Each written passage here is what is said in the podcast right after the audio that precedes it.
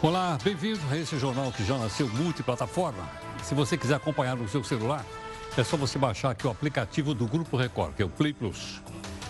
Se você quiser no computador, tem no YouTube, no Facebook, enfim. Né? O jornal está em multiplataforma, como a gente costuma dizer por aqui. Bom, o, a nossa aventura está diretamente ligada a um caso assim, um tanto quanto, assim, é, de Hollywood. Você certamente já conhece essa figura, o mundo inteiro conhece, que é o Leonardo DiCaprio na sua casa ao lado do Faísca. O seu Jair, seu Jair, disse que o Leonardo aqui põe fogo na Amazônia. O Faísca, que é o anti-herói aqui do Jornal da Record News, já mobilizou a bancada do PGG, o Partido dos Gatos Gatunos. Vai todo mundo para Hollywood invadir a casa do Leonardo, que, segundo o seu Jair, bota fogo lá na Amazônia. Eles vão começar destruindo a churrasqueira do Astro. Porque o carvão, segundo o seu Jair, usado na churrasqueira é da floresta. E não vão permitir que o imperialismo yankee toque fogo numa riqueza do povo brasileiro. Olha aí. Na sua opinião, acusar uma personalidade tem fundamento como essa ou você acha que é apenas uma jogada política? Faça aí o seu comentário, manda aí no nosso zap zap que você viu aí, olha, que é o 942-128-782. Dá uma olhada aqui no portal do Grupo Record, que é o r7.com. Eu queria chamar a atenção de duas coisas para você. Primeiro, essa daqui, olha. Sob aplauso e choro, o corpo do Gugu Liberato é enterrado em São Paulo. E nós estamos acompanhando também um sequestro, que esse aqui, olha, porta-voz da Polícia Militar, diz que o sequestrador tem intenção de se integrar. Ele continua ainda com duas pessoas no Rio de Janeiro. Qualquer mudança a gente, logicamente, mostra também aqui no jornal. Veja também outras notícias para você saber de fato em que país você vive. O McDonald's e o Burger King se dão mal no Black Friday. Consumidores reclamam do Procon de São Paulo. Polícia Federal abre nova fase de investigação sobre o fim da Operação Castelo de Areia.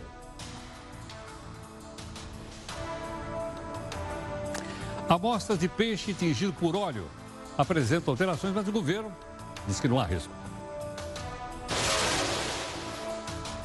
A Polícia Federal indicia o laranjal do PSL. Uou! Você é a maior laranja que eu já vi! O presidente Bivar e três mulheres vão responder inquérito. Desterrado para sempre do futebol. Ricardo Teixeira, ex-presidente da CBF, acusado de corrupção pela FIFA.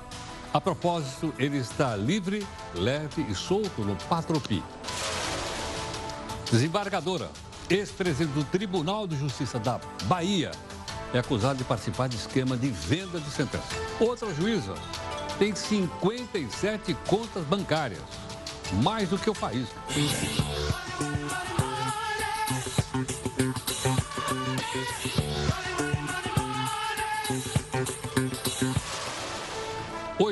Municípios escolhem neste domingo novos prefeitos civis. Eles foram caçados pela Justiça Eleitoral.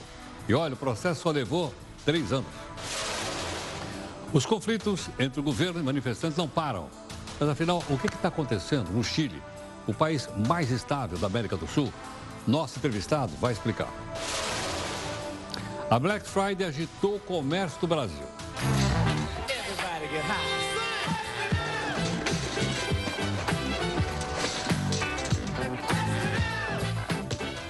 Sua opinião, os preços foram menos vantajosos ou não passaram de uma ação de marketing para aumentar as vendas? Qual é a sua avaliação? Manda para mim aqui no nosso Zap Zap 11 São Paulo, 942-128-782. Escreve aí, ó, 11 São Paulo, 942-128-782. A nossa imagem do dia é a forma gentil e carinhosa dos consumidores disputando as ofertas do Black Friday. Olha, subiu até tapa na orelha. Mais uma jabuticaba brasileira. Hum. Máquina de autoatendimento com operação de um funcionário. Em breve, nos caixas eletrônicos. É mais uma da Assembleia do Rio de Janeiro. Até agora foram recolhidas mais de 5 mil toneladas de óleo das praias brasileiras, diz a Marinha. Este jornal multiplataforma, você através delas participa das lives, dá sua opinião, ajuda a gente a montar aqui a pauta e cobra nosso a busca da isenção e a busca do interesse público.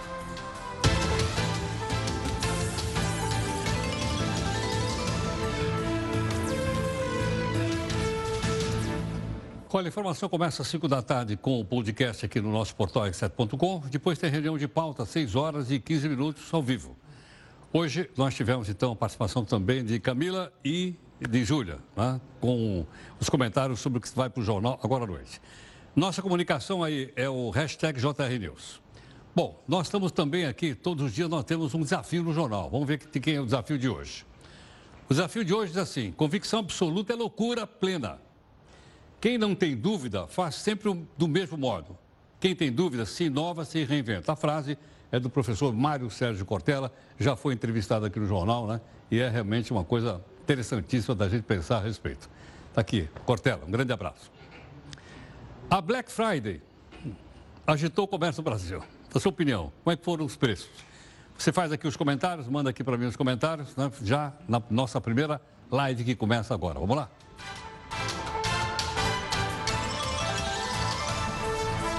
Olha, a, o fast food, McDonald's e o Burger King se dão mal nesta Black Friday.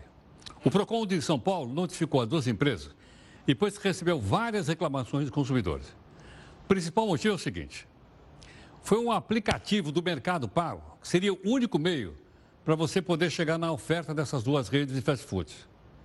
Mas o aplicativo estava com problema e as pessoas não conseguiram chegar lá na lanchonete. Por isso, os consumidores não puderam comprar o lanche pelo valor ofertado e por esse motivo, então, eles foram ah, para, para o PROCON.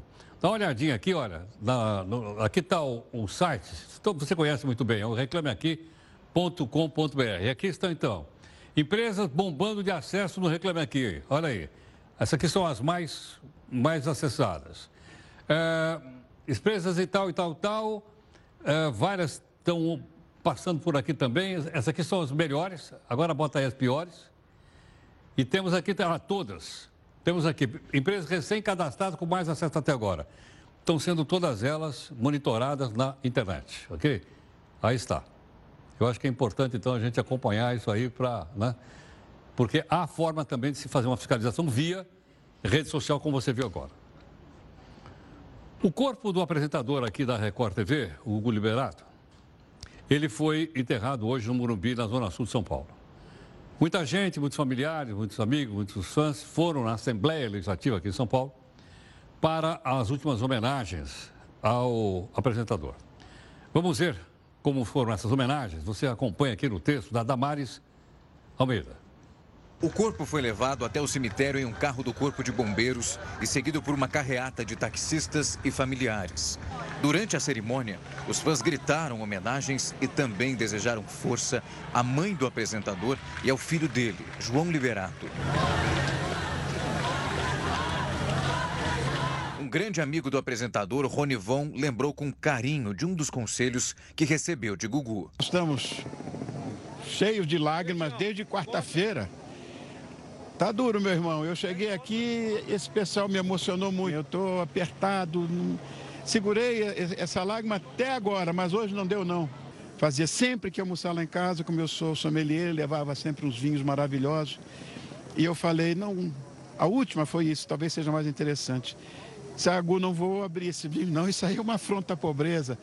É muito caro, é um vinho muito caro. Eu tenho que esperar. Rony, a vida é curta. Toma agora. Use a sua melhor louça, o seu melhor faqueiro, porque a vida é curta. A esposa de Gugu, Rose Miriam, falou pela primeira vez com a imprensa. Queria falar uma coisa para vocês. Se hoje eu sou uma pessoa um pouco melhor, eu devo ao Gugu e aos meus filhos e a Deus. Só isso que eu posso falar. Continue amando porque ele era a pessoa mais linda desse mundo. E agora? Mais generosa. Está aqui. A despedida contou com muitas palavras carinhosas de uma multidão de fãs que ele deixou. Gugu, já disse que amo hoje! Ei, Gugu, já disse que amo hoje! Bom, nós temos mais uma informação importante aqui para você e que a gente quer esclarecer em relação ao nosso dia a dia cotidiano. Nós vimos aí publicado em alguns sites na internet que as pessoas, quando pagam a conta de água, Elas, na verdade, pagam conta de água e mais conta do ar que passa pelo medidor, chamado hidrômetro. E eu vi até na internet uma, uma, uma, empresa dizendo que tem um mecanismo que faz com que caia 40%, 40 o preço da conta. Isso é possível? Não sei. Nós pedimos aqui que o engenheiro Antônio Eduardo Janzante, que é engenheiro hídrico da Universidade Mackenzie, para conversar um pouco conosco a respeito disso. Antônio, muito obrigado pela gentileza por participar aqui do Jornal da Record News. Boa noite, boa noite a todos os telespectadores. Estou à disposição para tirar as dúvidas de vocês. Então, Antônio, é, essa publicidade tem se espalhado pelo país, a gente tem visto aí, várias pessoas mandaram para cá. Há alguma questão de ordem técnica? É fato, então, que quando você compra água, você compra também uma quantidade de ar e isso gera preço na conta de, de água? Olha, a, a água é uma substância que naturalmente ela tem o ar dissolvido, mas não chega a essa proporção que está sendo anunciado 40%. Então, não é, vamos dizer, esse o caminho, é essa a grande questão. Vamos dizer o seguinte: nós temos aqui no Brasil grandes operadoras de saneamento. Nós temos companhias estaduais como Sabesp, como Copasa. Nós temos serviços autônomos municipais, como de Campinas, a Sanasa, como a DAI de Jundiaí. Nós temos companhias privadas que já vêm operando crescentemente no país. E se elas medissem toda essa quantidade de ar, elas não estariam prestando um serviço que é reconhecido mundialmente. Então, não é isso, isso não acontece de forma generalizada. E, então a gente pode dizer que, mesmo que o ar faça, esteja dissolvido na água, mas não acontece, como estou dizendo, dessa forma generalizada, essa medição exagerada de ar, descabida de ar dentro da rede. O que nós podemos dizer tecnicamente, principalmente quando nós tivemos o, o, os rodízios, que nós tivemos a maior crise hídrica já registrada, por exemplo, aqui no Sudeste brasileiro. No Nordeste, nós chegamos a passar até sete anos de estiagem. Quando falta água na rede de distribuição, o ar precisa entrar de alguma forma nessa rede. Então, eu já tive, vamos dizer, a natureza não gosta de vácuo, não gosta de vazio. Então, eu já vi hidrômetros que, por uma condição muito específica, o medidor de água, uh, ele rodava até o contrário. Então ele passava, o ar tinha que entrar na rede, repito, condições muito específicas, ele girava ao contrário e ele podia diminuir até a conta de água. E em condições bem específicas mesmo, que a gente pode dizer que quando falta água, que a rede então fica vazia, o hidrômetro pode girar de um lado e quando ela vai voltar, o hidrômetro pode girar do outro, mas isso vai acontecer em locais muito específicos, jamais generalizados dessa forma como está sendo dita. Então, vai acontecer alguns locais, alguns pontos altos das cidades, que a gente costuma dizer, os primeiros a ficarem sem água nos pontos altos são os últimos a recebê-la. Então, não é um fenômeno generalizado o setor de saneamento se cobrasse por isso daí, pelo nível das prestadoras de serviço que nós temos no país, seria algo extremamente ruim para esse setor. Então, pode acontecer, pode, em locais muito, muito específicos e na ocorrência de falta de água, como nós tivemos, rodízio, etc. Mas a tecnologia a gente também já desenvolveu, eh, vamos dizer, as redes mais novas, elas têm até uma válvula que nós colocamos é, para justamente ajudar a tirar o ar da rede. E as válvulas mais atuais, é, elas inclusive elas permitem a entrada do ar para evitar uma pressão muito baixa na rede, vamos dizer, quando não tem água, porque aí, vamos dizer, pode acontecer até o contrário, né? A rede ser, pela falta de ar, ficar com a pressão muito baixa, é, é, ela pode até ser, como dizer assim, vamos dizer, esmagada pela essa falta de ar, porque o ar lá dentro também então, exerce uma pressão. Então, tá? então eu posso considerar isso uma propaganda enganosa? Olha, eu vejo o seguinte, além disso, qual é a grande questão? Uh, se você, se a gente não pode mexer na rede pública, nós não podemos instalar qualquer peça que seja antes do hidrômetro. Isso é ilegal. Ah, como é que funciona? Como é que é o sistema? A gente tem a rede de distribuição de água, sai um ramal que nós chamamos de ramal predial, vai até o cavalete, que em geral existe, em muitas cidadezinhas brasileiras que ainda não tem, mas é lá no cavalete que tem o hidrômetro. Esta porção da, do, do ramal predial de tubos, ela é pública, ela não pode ser mexida. Por quê? Porque se mexer ali, corre-se o risco de colocando uma peça qualquer, que ela seja mal colocada, corre-se sim o risco de contaminação de rede. Então, esse tipo de peça já foi analisado por várias prestadoras de serviço e ela nunca foi recomendada. Então, não é esse o caminho. O melhor caminho para nós termos economia de água é a educação. Eu, como professor, sempre vou ser a favor da educação. Então, as pessoas precisam ser constantemente, permanentemente educadas para ter um uso bem consciente, bem racional uh, da água. Eu tive a oportunidade de ir para países como Israel, como os Estados Unidos, em Los Angeles, verificando os sistemas de lá. Eles não utilizam esse tipo de aparelho. O que eles têm constantemente é campanhas educacionais. Entendo. O mote, o objetivo é sempre o mesmo. Muda o formato, mas queremos sempre conscientizar as pessoas, principalmente nas regiões áridas, semiáridas, para o uso sustentável. Ou seja, esse tipo de aparelho, eu posso dizer o seguinte: não é, não vi. Não, eu já fui professor visitante vários países, Entendo. países europeus, viajei bastante, sempre a trabalho. E o que eu vejo é que não é utilizado mundo afora. Perfeito. Professor, muito obrigado pela gentileza e pelo esclarecimento. Muito grato.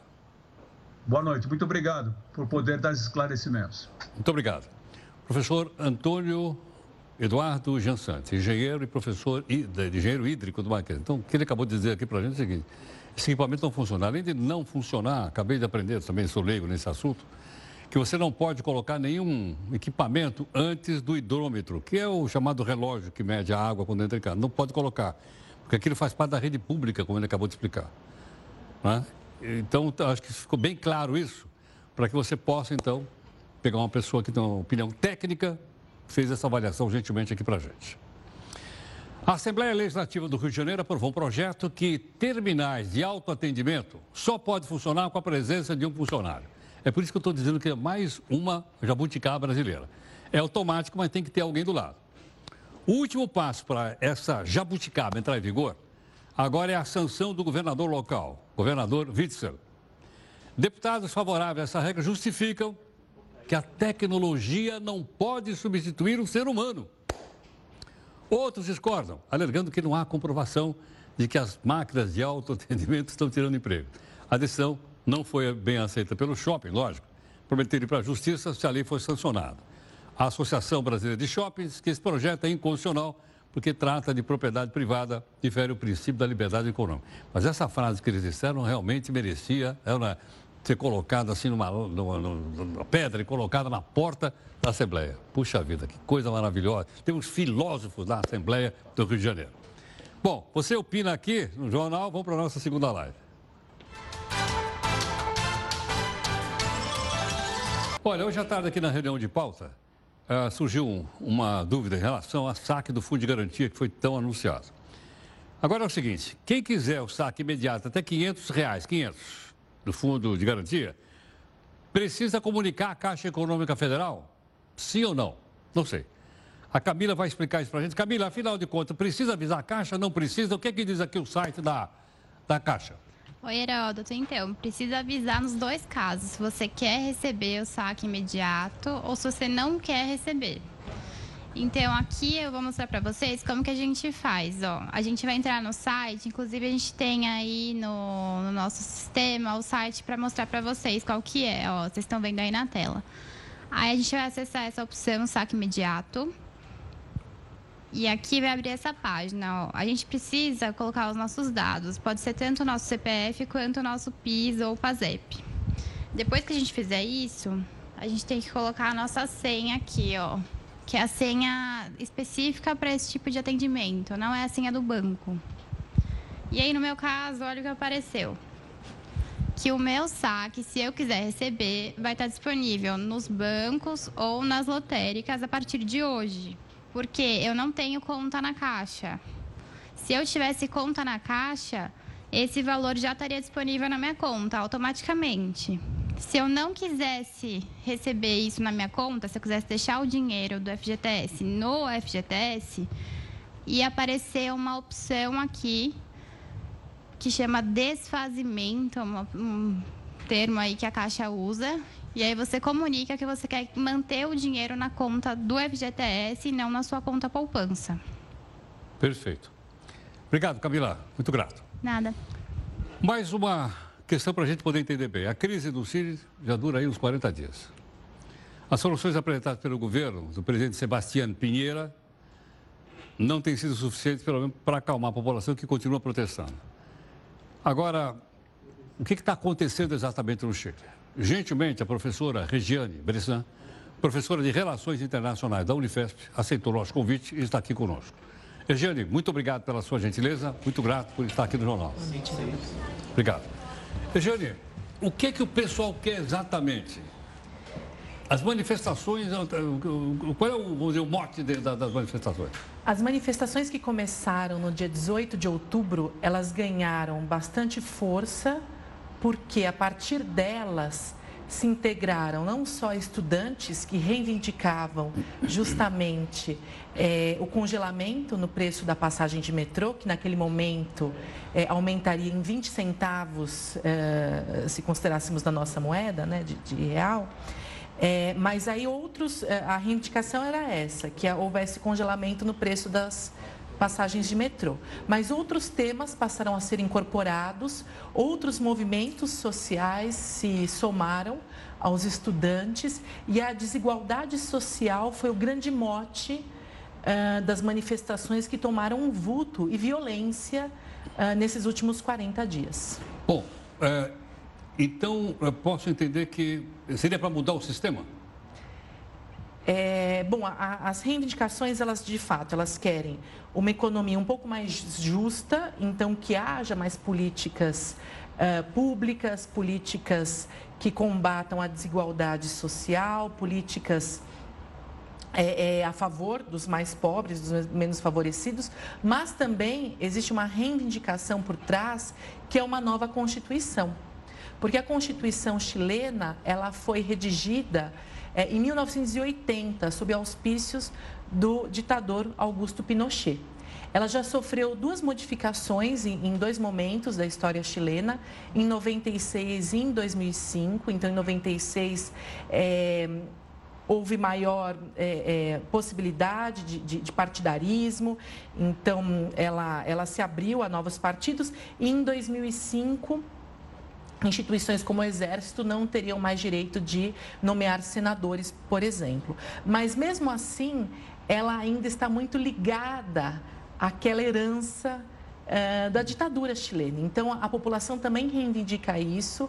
O presidente Pinheira, ele está propondo, na verdade, ele propõe três frentes de ação para conter essas manifestações. Então, é uma nova Constituição que seria firmada é, com a ajuda do Congresso, do Parlamento, é, políticas sociais de combate à desigualdade social e, imediatamente, que a população, o Estado, todos em conjunto, cessassem essas ondas é, de protesto e de muita violência no país. Agora, Regiane, a gente sabe também que você lembrou do governo Pinochet, que era um governo de extrema-direita.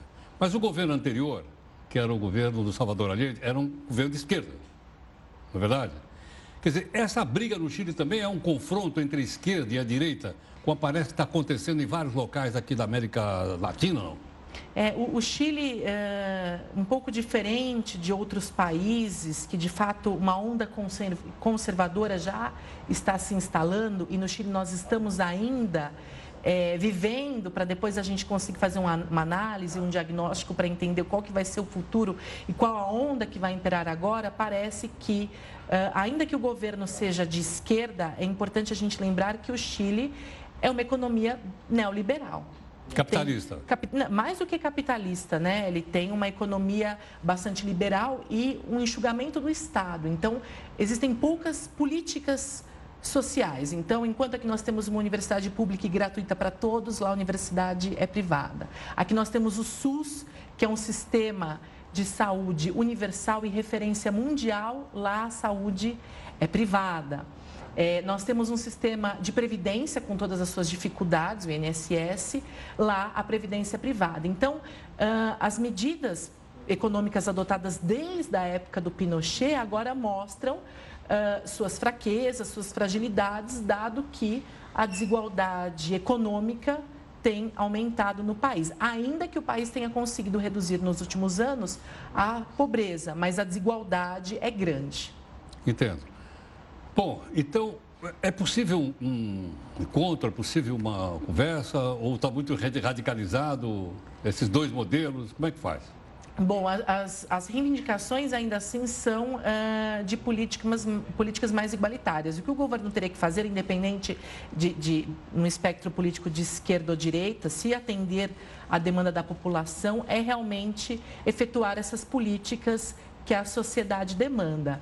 Mas nós não conseguimos prever daqui para frente o que vai acontecer, já que mesmo o governo propondo é, essas três frentes de ação, a população continua em várias partes do país é, fazendo protestos, protestos violentos. Então, é um momento, um Mas clima bastante aonde? difícil justamente para que o governo, é, de fato, assuma essas políticas e, e, e, tente mudar a estrutura da política econômica do país, né? não só fazer essas políticas sociais, mas é, trabalhar, alterar essa, essa frente, essa ação neoliberal que o, que o Chile carrega. Sim. Bom, então, se é uma ação neoliberal, o outro lado é a esquerda. O outro lado é da esquerda, mas... A... Então há um confronto esquerda e direita. É, mas entende, Heródoto, que ainda que o Chile seja um governo de esquerda, ele nunca fez uma alteração substantiva nas suas políticas neoliberais aliás, econômicas. Aliás, a presidente Bachelet, que é de esquerda, que é socialista, foi presidente duas vezes e não mudou nada. Sim, sim, é, é, é o quarto mandato de esquerda, não, não, né? Então, ela, ela, ela hoje alternou o Pinheiro com... é de direita, certo? Sim, sim, sim, sim. Eu digo, mas eu acho curioso que já passou por dois mandatos, o presidente de esquerda, agora na época democrática, e essas mudanças não foram feitas. Exatamente. Exatamente, as mudanças não foram feitas. Será que ela é muito moderada para esse movimento?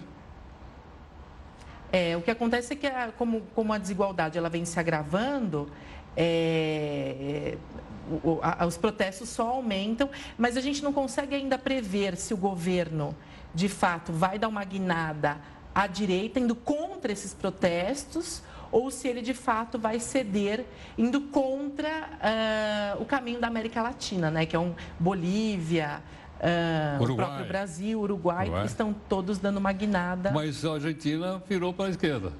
A Argentina virou para a esquerda. é bem confusa a América Latina. Ela, quer dizer, há esse movimento, parece até pendular, um pêndulo, né? Ora vai para a esquerda, ora vai para a direita. Exatamente, os ah. países. Mas é, é, importante a gente frisar isso, que, como você mesmo disse, é, ainda que tivéssemos essa alternância de governo, nunca o país uh, cedeu, né? Nunca deixou de, de ter uma, uma, uma corrente neoliberal.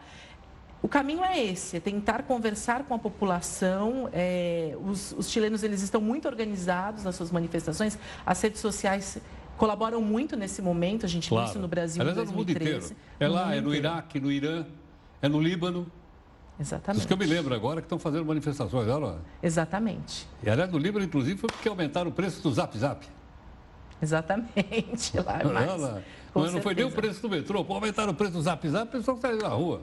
Exatamente. Derrubaram o primeiro-ministro do Líbano, o Hariri. Exatamente.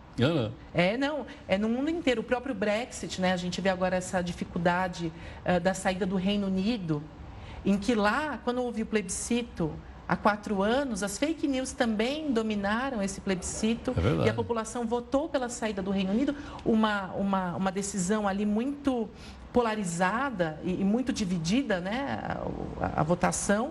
E no final ainda o Reino Unido ainda não conseguiu sair, né? Do... Continua a briga. Continua na União Europeia. Tá ótimo. Regiane, muito obrigado pela sua gentileza. Rodato, muito obrigada. Muito obrigado. Bom, professora Regiane Bressan, professora de Relações Internacionais da Unifesp, nos ajudando a entender o que se passa no Chile é importante a gente acompanhar, um país aqui da, da América do Sul, é? para que a gente possa ter uma ideia do, do que acontece. E é um parceiro comercial importante também do Brasil. A Polícia Federal indiciou hoje o presidente nacional do PSL, famosíssimo Luciano Bivar. Ele e mais três candidatos que disputaram as eleições do ano passado no partido. Por quê? Estão dizendo que isso era um verdadeiro laranjal. Os quatro foram iniciados. Por quê? Omitiram declaração, botaram números falsos para fins eleitorais para apropriação da verba. Apropriação quer dizer assim, pegar de maneira sutil a verba do financiamento eleitoral para a associação criminosa. A investigação começou após suspeita que o dinheiro destinado às candidaturas foram desviados e usados por outros candidatos do próprio PSL, que era o partido Bolsonaro até pouco tempo atrás, está lembrado? Lembrando que o Tribunal Superior Eleitoral determina que 30% dos valores do fundo partidário devem ser empregados em candidaturas femininas. Detalhe: esse é o famoso, famigerado fundo eleitoral. Para fazer campanha. O ano que vem nós vamos gastar 1 bi 700 mais 2 bi para fazer campanha de novo. Então você vê o seguinte: quando essas coisas acontecem, eles não estão tirando do fundo eleitoral, estão tirando do nosso bolso. Você conhece a expressão o roto falando do rasgado? Claro, é quando uma pessoa fala mal da outra, mas está na mesma situação. É que China e os Estados Unidos estão se acusando mutuamente pelo aquecimento global. Entenda aqui no texto do Eufrides Júnior. O aquecimento global não para e é implacável. Segundo a ONU, os principais gases do efeito estufa registraram recorde de concentração em 2018. Esses gases são os responsáveis por provocar a mudança climática. Uh, Nós quebramos mais uma vez os recordes de concentração de dióxido de carbono e já excedemos 400 partes por milhão, nível considerado crítico que já ocorreu há dois anos e este aumento de carbono continua. A divulgação destes dados acontece poucos dias antes da reunião anual da ONU sobre a mudança climática, a COP25. Este ano o evento será em Madrid. De acordo com a ONU, o emissor número um na atualidade é a China. O país asiático supera a Europa e os Estados Unidos em emissões de dióxido de carbono. Mesmo assim, a China acusa os países desenvolvidos de contribuir de forma insuficiente nessa luta contra o aquecimento global. Mas o gigante asiático produz mais de 70% de sua energia a partir do carbono. Ou seja, a China queima carvão, o que provoca um alto nível de poluição. Assim, as cidades chinesas são responsáveis por quase 25% das emissões mundiais de gases do efeito estufa. De acordo com o Greenpeace, em 2017, as partículas prejudiciais no ar de Pequim, a capital chinesa, excederam em seis vezes a média recomendada pela Organização Mundial da Saúde. Uh, a boa notícia é que a visibilidade do problema está maior e que o setor privado está mais e mais interessado em buscar soluções e não podemos resolver este problema sem recursos financeiros do setor setor privado. Ele já começa a se mover e também tem a pressão política em governos individuais para fazer algo. Para se ter uma ideia, a humanidade tem até 2030 para tomar medidas urgentes para conseguir preservar o planeta. Mas tem muita gente que não quer entender. Tudo está ligado à diminuição das emissões de dióxido de carbono. E se nada for feito, cenas como essas vão se repetir com mais intensidade. Calor extremo, chuvas torrenciais e probabilidade de secas teriam efeito direto sobre a produção de alimentos e também afetaria a saúde, o fornecimento de água e até o crescimento econômico. Para ser mais claro, o mundo conta com todos nós e devemos enfrentar os desafios antes que seja tarde demais. Eleitores de oito cidades brasileiras vão, vão voltar a votar domingo. Eles vão eleger novos prefeitos e vice. Isso porque os antigos foram caçados ou tiveram registro de candidatura rejeitado. O mandato os eleitos vai durar só um ano, porque o ano que vem tem eleição para prefeito. Ok? E também porque o julgamento no Tribunal Superior Eleitoral são conhecidos pela rapidez. É, são rapidíssimos. Só tem três, o mandato tem quatro. Eles passaram três anos discutindo se ia voltar ou não a ter, eh, a ter eleição. Agora decidiram. Bom, você tem a participação constante aqui no jornal Nós vamos mais uma live para você fazer os seus comentários aqui conosco, tudo bem? Vamos então para a nossa terceira live. Entre as leis, nós, perdão, projetos que nós estamos acompanhando no Congresso Nacional, um deles é o seguinte: é a volta ou a instituição, se quiserem, da prisão após o segundo julgamento, o segundo grau ou segunda instância, como a gente tem explicado aqui. Até teve debate aqui recentemente, ok ou não? Então, nós estamos mostrando o seguinte: ah, como é que o senador do seu estado pensa? São três senadores por estado. Vou mostrar, deputado, porque é muita coisa. Gente, nós já mostramos vários estados da Federação Brasileira, vários. Hoje nós vamos mostrar, então, o estado de Goiás com seus três senadores o que, que eles pensam desse projeto. Aí está.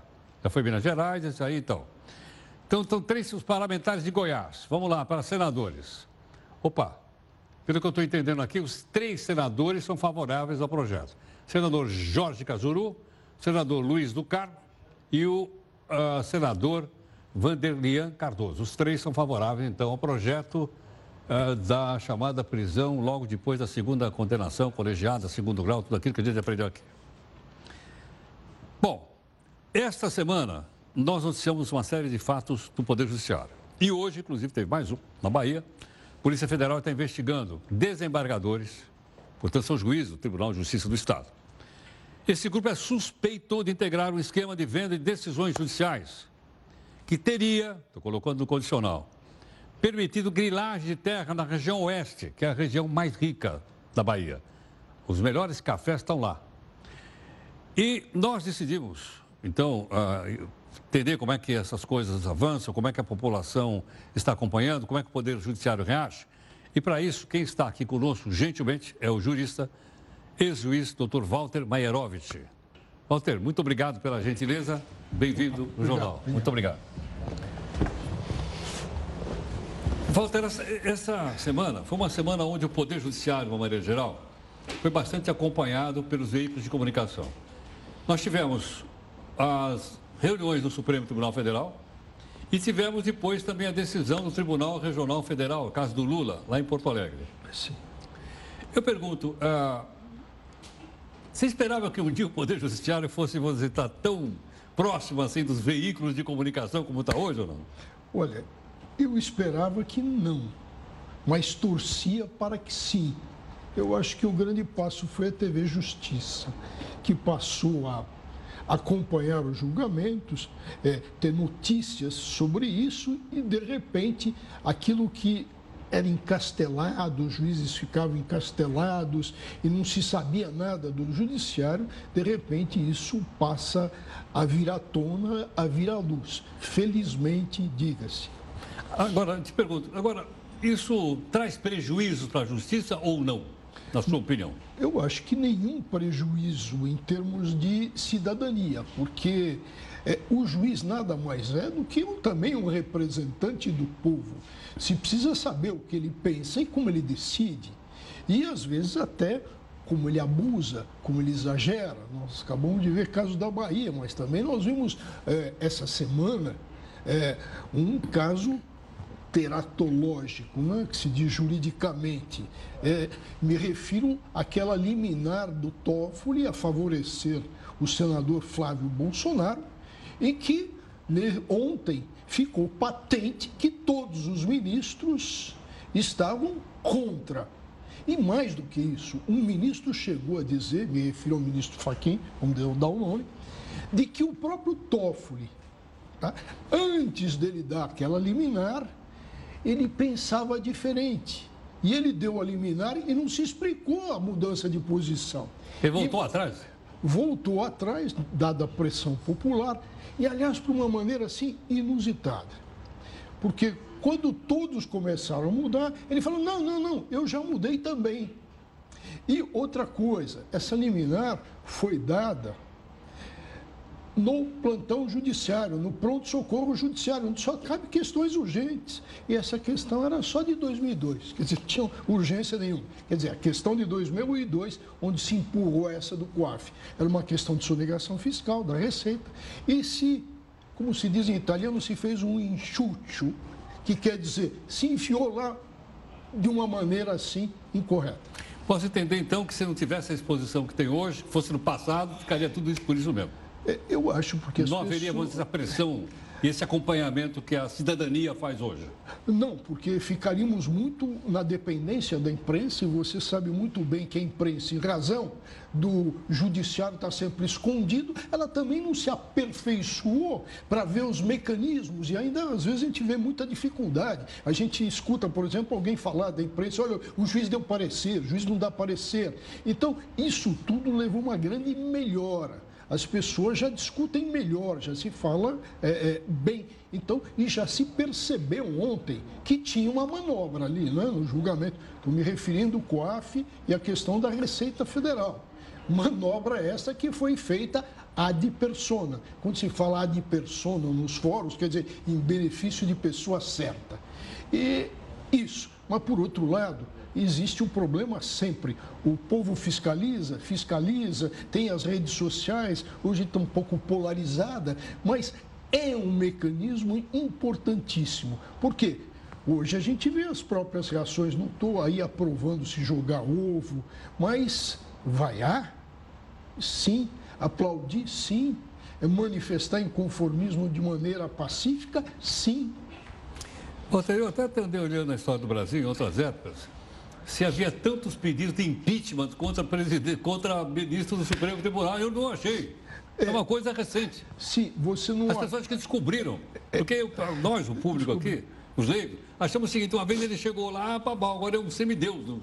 Certo não? Fica lá até se aposentar. Sim, e nós descobrimos, ou estamos descobrindo, uma outra coisa apesar da Constituição de 88 admitir, e já está muito claro, que ministro do Supremo pode estar sujeito a impeachment pelo crime de responsabilidade, o que a gente está percebendo é que durante muito tempo, de 88 para cá, isso foi engavetado. Então, Mas, nunca, o Renan nunca, ninguém, nunca, nunca comentou gaveta, isso. É? Nós mesmo aqui da mídia temos que fazer uma, uma, uma culpa. Nós também nunca falamos. Sim, mas agora já está se vendo. O, esse presidente do Senado está seguindo os passos do anterior, quer dizer, é um engavetador no Senado.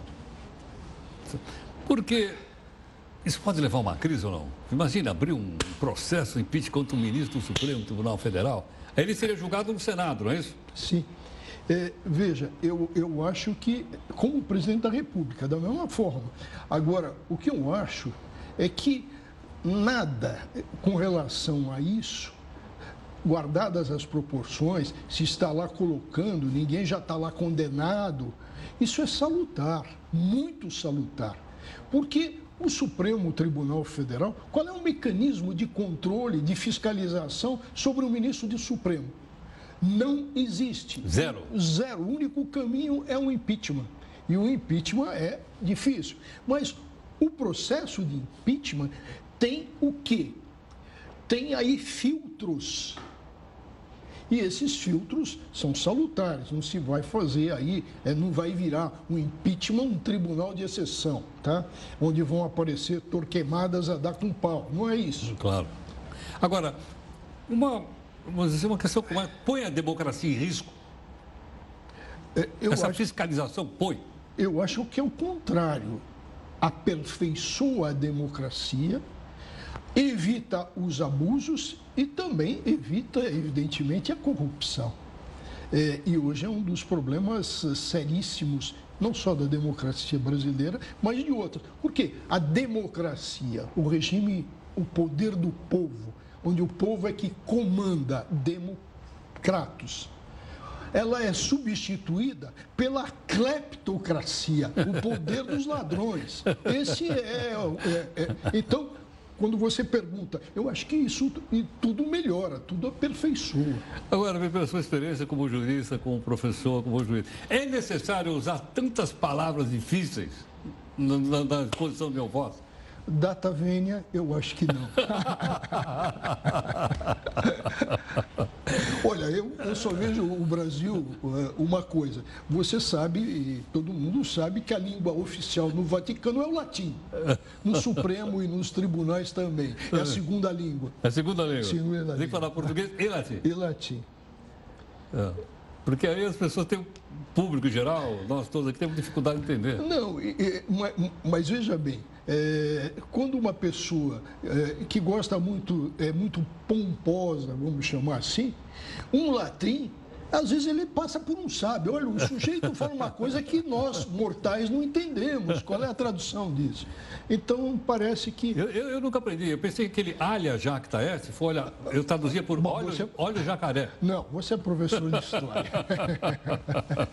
Agora, o Rubicão, que hoje é um riozinho com pouca água, não é mais aquele em outros países, né? Aqui, por exemplo, o Rubicão é de difícil travessia. Oh, né? oh sem dúvida, sem dúvida. Mestre, obrigado, viu? Tchau, garoto. Muito grato, muito obrigado. obrigado. Bom, bom, obrigado. Bom, o jurista, doutor Walter Meyerovich, conversando aqui conosco uma linguagem fácil, porque, logicamente, nós estamos querendo é, fazer com que a cidadania se desenvolva, né? E as pessoas formem sua própria opinião. Para formar minha opinião, tenho que entender. Se eu não entendo, como é que eu vou formar uma opinião? Então, a gente tem trazido as pessoas aqui para explicar para a gente. E aí, daqui para frente, a responsabilidade é sua. Você faz a sua cabeça, não somos nós. Tudo bem? A Justiça Brasileira caça o pedido de prisão preventiva do ex-presidente do Paraguai. Ele é o chama-se Horácio Cartes. Ele está no local não sabido aqui no Brasil. O ex-presidente do Paraguai não chegou a ser indiciado pela Polícia Federal, porque ele correu lá no tribunal. Mas o Ministério Público alegou que ele faz parte de uma organização criminosa, porque ele teria ajudado o Dario Messer. Lembra do Dario Messer? Conhecido como doleiro dos doleiros, ele teria ficado escondido no Paraguai. Aliás, a gente cobrava aqui isso todo dia. Um dos argumentos dos promotores era que o ex-presidente era irmão de alma de Dario Messi. Irmão de alma quer dizer o seguinte: né? você segura as minhas coisas aqui, eu seguro por ali e aí a gente vai. Tudo bem ou não? Bom, mais uma outra questão que vale a pena a gente prestar atenção nela. A FIFA decidiu banir para sempre do futebol o ex-presidente da CBF, Ricardo Teixeira.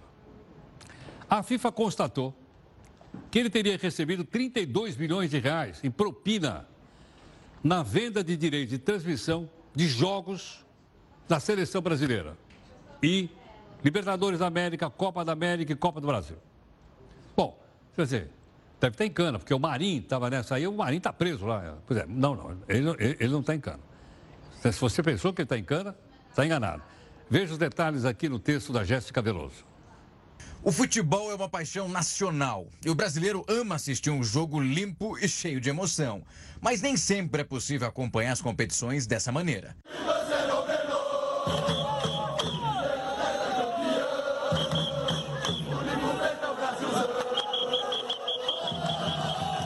A derrota do futebol não é só vista nos campos. Ela acontece toda vez que algum novo escândalo surge em torno de entidades que cuidam do futebol no Brasil.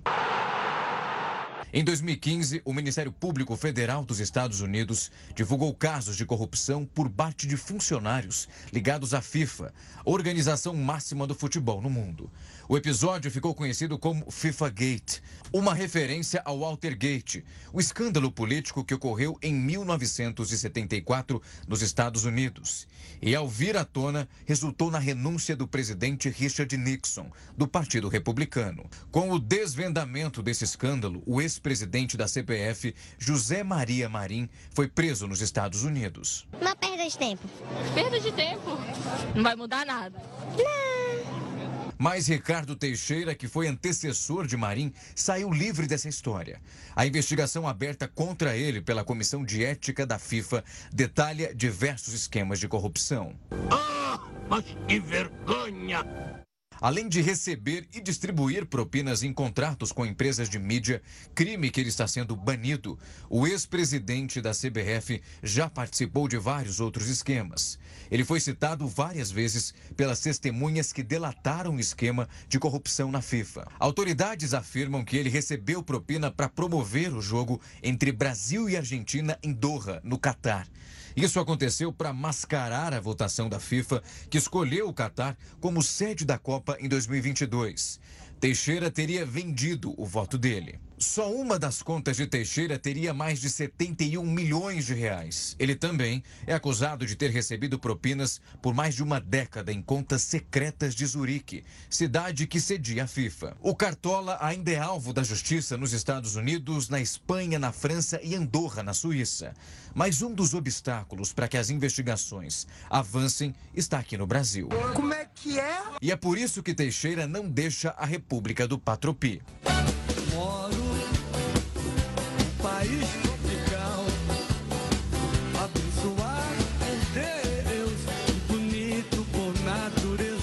2015, uma juíza federal do Rio de Janeiro proibiu que o país trocasse informações sobre o Cartola nos Estados Unidos. Enquanto a investigação se arrasta, Teixeira goza da boa vida pelo Brasil. Ele ostenta barcos luxuosos, mansões e vive frequentando restaurantes caros. Ricardo Teixeira está tranquilo, livre, leve e solto, protegido pelas fronteiras do território. Tudo isso fruta de décadas de desvios de recursos que deveriam desenvolver o esporte no país. Talvez seja a hora de mudar esse jogo.